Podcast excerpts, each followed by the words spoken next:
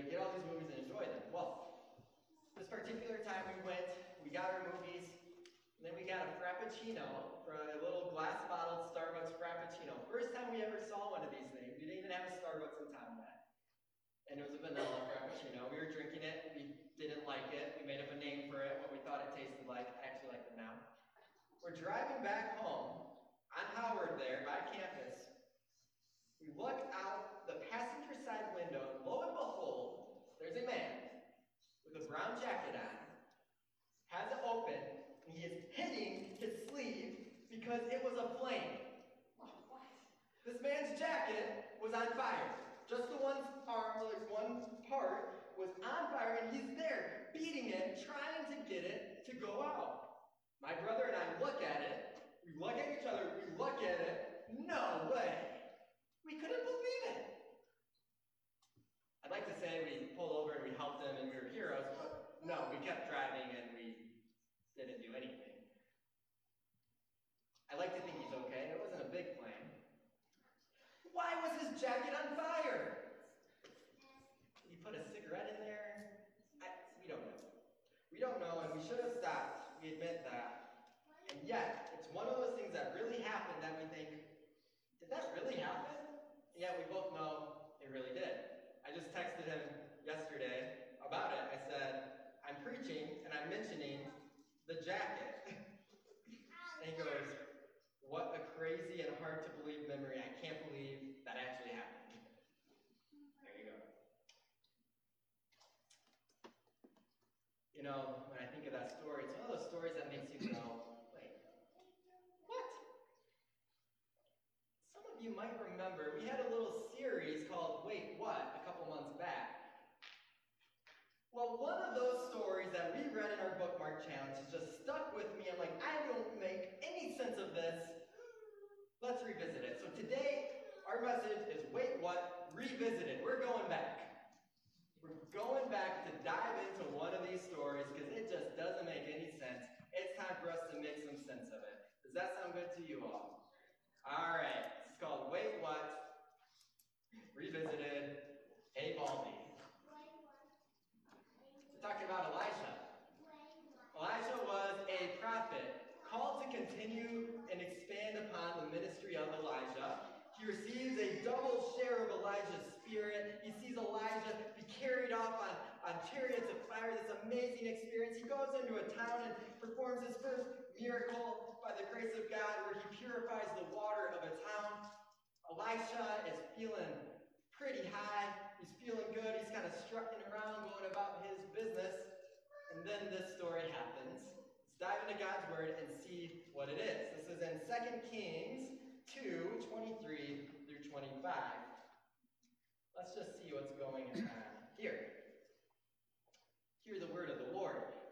From there, Elisha went up to Bethel. As he was walking along the road, some boys came out to the town and they jeered at him. Get out of here, Baldy, they said. Get out of here, Baldy. He turned around, he looked at them. He called down a curse on them in the name of the Lord. And then two bears came out of the woods and mauled 42 of the boys. And Elisha went on to Mount Carmel and from there returned to Samaria. This is the word of the Lord. Thanks be to God. Yeah, wait, what? That's the word of the Lord? I'm preaching on that? Oh, yeah, we're diving in. so, what do we do with this? This is an unsettling story, right? I mean, children, and a curse from a prophet of God, and, and the disturbing and the brutal mauling. And then all of this because Elisha's a little bit sensitive about his baldness? I mean, I can relate to that last part, but still, it's a little extreme. So let's make some sense. I had to dive into this because it was unsettling. So, first of all, in this story, did any of you just picture like a bunch of little children, right? Like little kids? that on first read, I was like, oh my goodness, this is terrifying. A bunch of little kids. But thankfully, it's highly unlikely that this was a group of small children. It, it was most likely a mob of young men. See, the Hebrew phrase that's translated here, it, it, it can be translated, they usually translate it to boys or small boys, but really it's kind of anywhere between 12 and 30 is how it's translated. So this was most likely teenagers or young adults. And when we continue to parse out what is actually happening, it's highly likely these were young adults. But we still have to wrestle with the fact that 42 of them were mauled by bears. There's a little bit of good news, I guess, in that being mauled doesn't necessarily mean they all died. But that's a small thing for us to hang onto. But then again, the specifics, that specific number, saying that there were 42 of them were mauled, it suggests there were more that were part of the crowd that were not mauled, that were able to escape. Okay, so there's likely a large crowd, 42 of them were mauled, maybe not all of them, so I guess that's good news. Still hard to wrestle with. But if you think about it, these people, they were insulting Elisha, right? They were making fun of him. What's the purpose of making fun? It's, it's to insult, it's to hurt, it's to wound. And this was a big group. That means a big group trying to insult this man. Also, their purpose is to intimidate, to challenge. And what do we know about crowds? We know that there's heightened tension in a crowd. There's heightened courage in a crowd. And the crowd mentality, it's kind of a scary thing. A lot of times the, the brains of the crowd are reduced to the lowest common denominator. And it's highly likely that things could have turned very violent and deadly for Elisha, God's recently appointed prophet. Elisha, who represents God's mission going forward. But God wasn't going to allow his servant to be harmed in that way because nothing can stop God and his mission from going forward. Now, were these young adults really just making fun of Elisha for being bald? Or is there more to it? I mean, here's the thing most of us who are a little bit challenged follically, we know our state in life. We know we are losing our hair or have lost our hair. We know people will notice it. Some people may insult us about it. We understand is part of our life. Sometimes it hurts. In general, we accept and we can shake it off and move on. I say this as a man in the middle of this journey, and it's only 32, friends. It's hard. But we can shake it off usually. So is this insult really about Elisha's baldness, or is it something else? Well, what other details does this text reveal to us? When we're stuck and we don't understand what's going on, we expand and we say, what else could be going on here? Let's consider the stage where this is all going down. These young men were coming from Bethel. Bethel was the center for idol worship in the northern kingdom of Israel that was set up during Jeroboam's reign as king. So they worshiped idols at Bethel. And Elijah, Elijah's predecessor, success, yeah, predecessor, and Bethel, they had history. Elijah had called Bethel out and denounced them because of their immorality. He called them out for worshiping idols and choosing wickedness because Bethel wasn't following God in his way. So here we have Elijah's successor. He's coming by. Bethel. The people probably heard about it in Bethel. They knew he was brand new in his role as God's prophet. He wasn't even seasoned yet. And so he was maybe even vulnerable. And they think he's alone. And they have a large crowd. And they didn't like what Elijah preached, and they knew they didn't like what Elijah stood for and what he would preach or the God that he represented.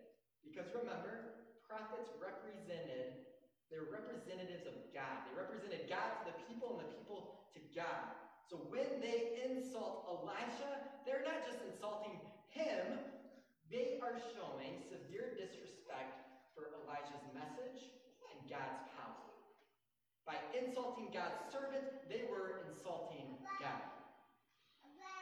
Standing up for God, as Elisha does, it means being different from the world. Taking a stand for our faith often means to invite ridicule and insult and cynicism and offense. So Elisha, he's furious. Not because they're making fun of his baldness, but because these people from Bethel who worship idols would dare insult the one true God. So he looks at them, and as this passage says, he cursed them. he doesn't curse at them, like some of us would maybe be interested in doing. He cursed them. And that's kind of a scary word, right? Being cursed. Right? What, what does that mean? Is that stuff? That's kind of what our minds go to. But curse in the Hebrew and this context means to call for divine judgment. To call for divine judgment. We're calling on God to make something wrong, to make it right for God to make it right. It's to call someone out for their disrespect to God and to call upon the Lord to deal with them as He sees fit and as they deserve. And what does God do but decide to send the two bears out of the woods? And we know the rest. That was God's call, what happened. That was His choice, what happened. And sometimes, I think it's easy for us to forget the power of God, the holiness and sacredness of God. I think we get that confused sometimes because his greatest act of power is also one of love. And that's what we saw on the cross and at the resurrection. But God is holy and he is loving and merciful and he's just and he is worthy of respect. And here, on behalf of his servant, he acts. And who are we to question what God says he will do or what he does do? Elisha, he was not standing alone that day. That was the fault of the young men. He was not standing alone like that insulting crowd thought. His mission was not thwarted like they thought would happen. He wasn't discouraged or intimidated because the one true God was on his side. Interestingly, the very end of this passage, it shows Elisha passes through Mount Carmel on his way to Samaria. You may remember Mount Carmel. It's where Elijah took his stand against the false god Baal and all their prophets. Where God showed in profound and dramatic display that he is the one true God heaven and on earth and is worthy of all praise, worship, and respect. God displayed that at Mount Carmel, and he displayed it again with the youths from Bethel, that place of wickedness and idolatry. That is our God. So through this study, through two verses, on first glance, we look at it and go, wait, what is going on here? And we could just move on with our day and just kind of have be a head scratcher.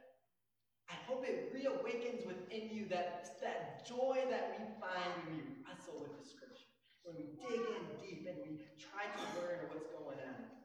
Because from this, we can take away that not one of us who call God our Lord and Savior stand alone. He is with us. Even when we don't see him, even those times we don't feel him, he is always close. He is always at work. He is always crafting things together to make them right. Because while the enemies may surround us, while sin and its effects have a field day, God is still on the throne. Nothing will stop God from pushing his mission forward. We're also reminded of the profound fact that our words hold immense power. They can lift spirits, they can bring peace, healing, and harmony, or they can cut down, destroy, and degrade. The young men's words brought about their own destruction. Elisha's words called forth God to act. Do our words cut down and destroy, or do they call upon God to enter into our space and for Him to intercede on our behalf? I'm not suggesting we ask God to send bears to attack anyone. Please don't hear that. But are we regularly inviting the presence of God into our lives, into our situations, and are we trusting our decisions and our next steps to Him?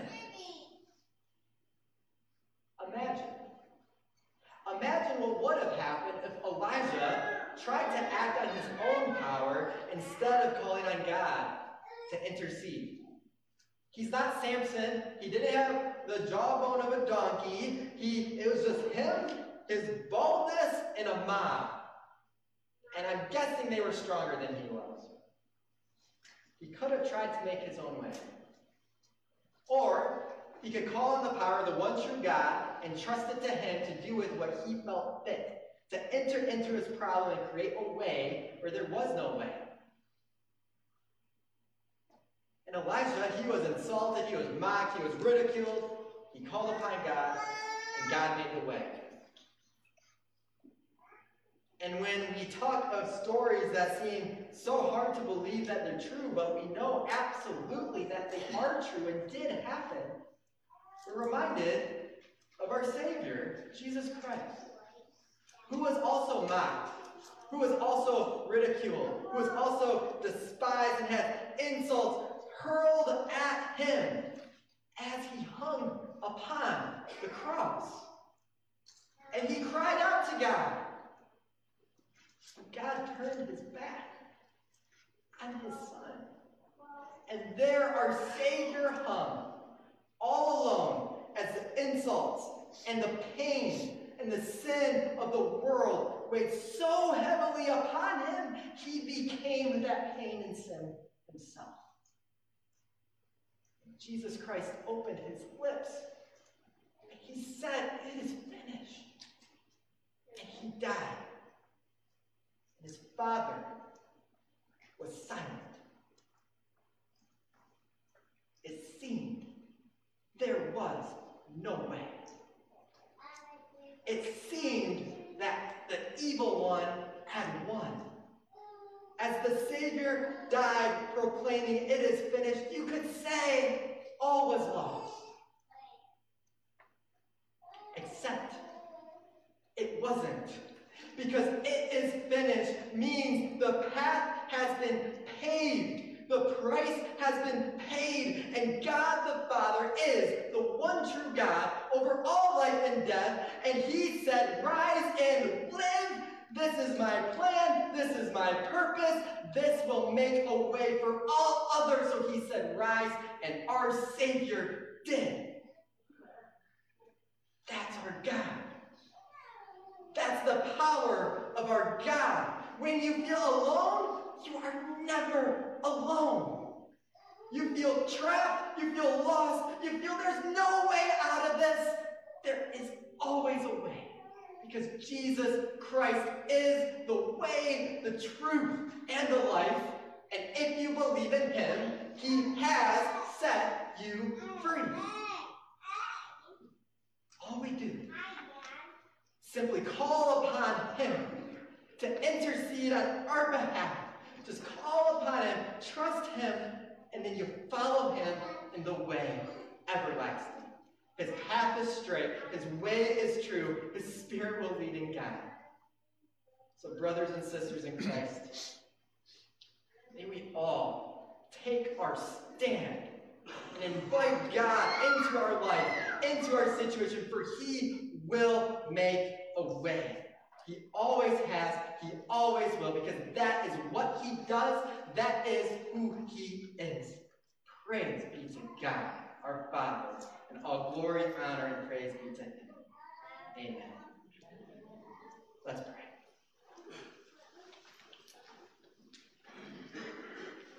Oh God, we think that you are the Alpha and Omega, You are and always have been and always will be. You were there before the beginning. You'll be there well after the end. You are Lord of all creation, heaven, earth, and sky, you are all powerful. And that very God that Elijah called on is our very same God. And Lord, when you made a way for Elijah, you made a way for your servant then, you make your way for your servants now. So, Father, we hold before you today all those ways that we are not relying on you, and we say, God, this is yours. Father, everything that we have tried to do on our own power, we now proclaim, Lord, I can't, but you absolutely can. And Lord, where we need to be reminded of your power and your glory and your majesty, and that you are in control, that you are all powerful and fully, fully capable of doing amazing things. We say, have your way in our lives. Have your way right here today. Lord, we pray you forgive us for the ways we have used our words to destroy and tear down and hurt. And we pray that you transform us and more into your image and use our words as you do for life, to build up, to encourage. We thank you, God, for sending your son. Thank you for your sacrifice. May we never take that for granted, but live in response to that each and every day of our lives. We love you, Lord. Pray this all in Jesus' name. Amen.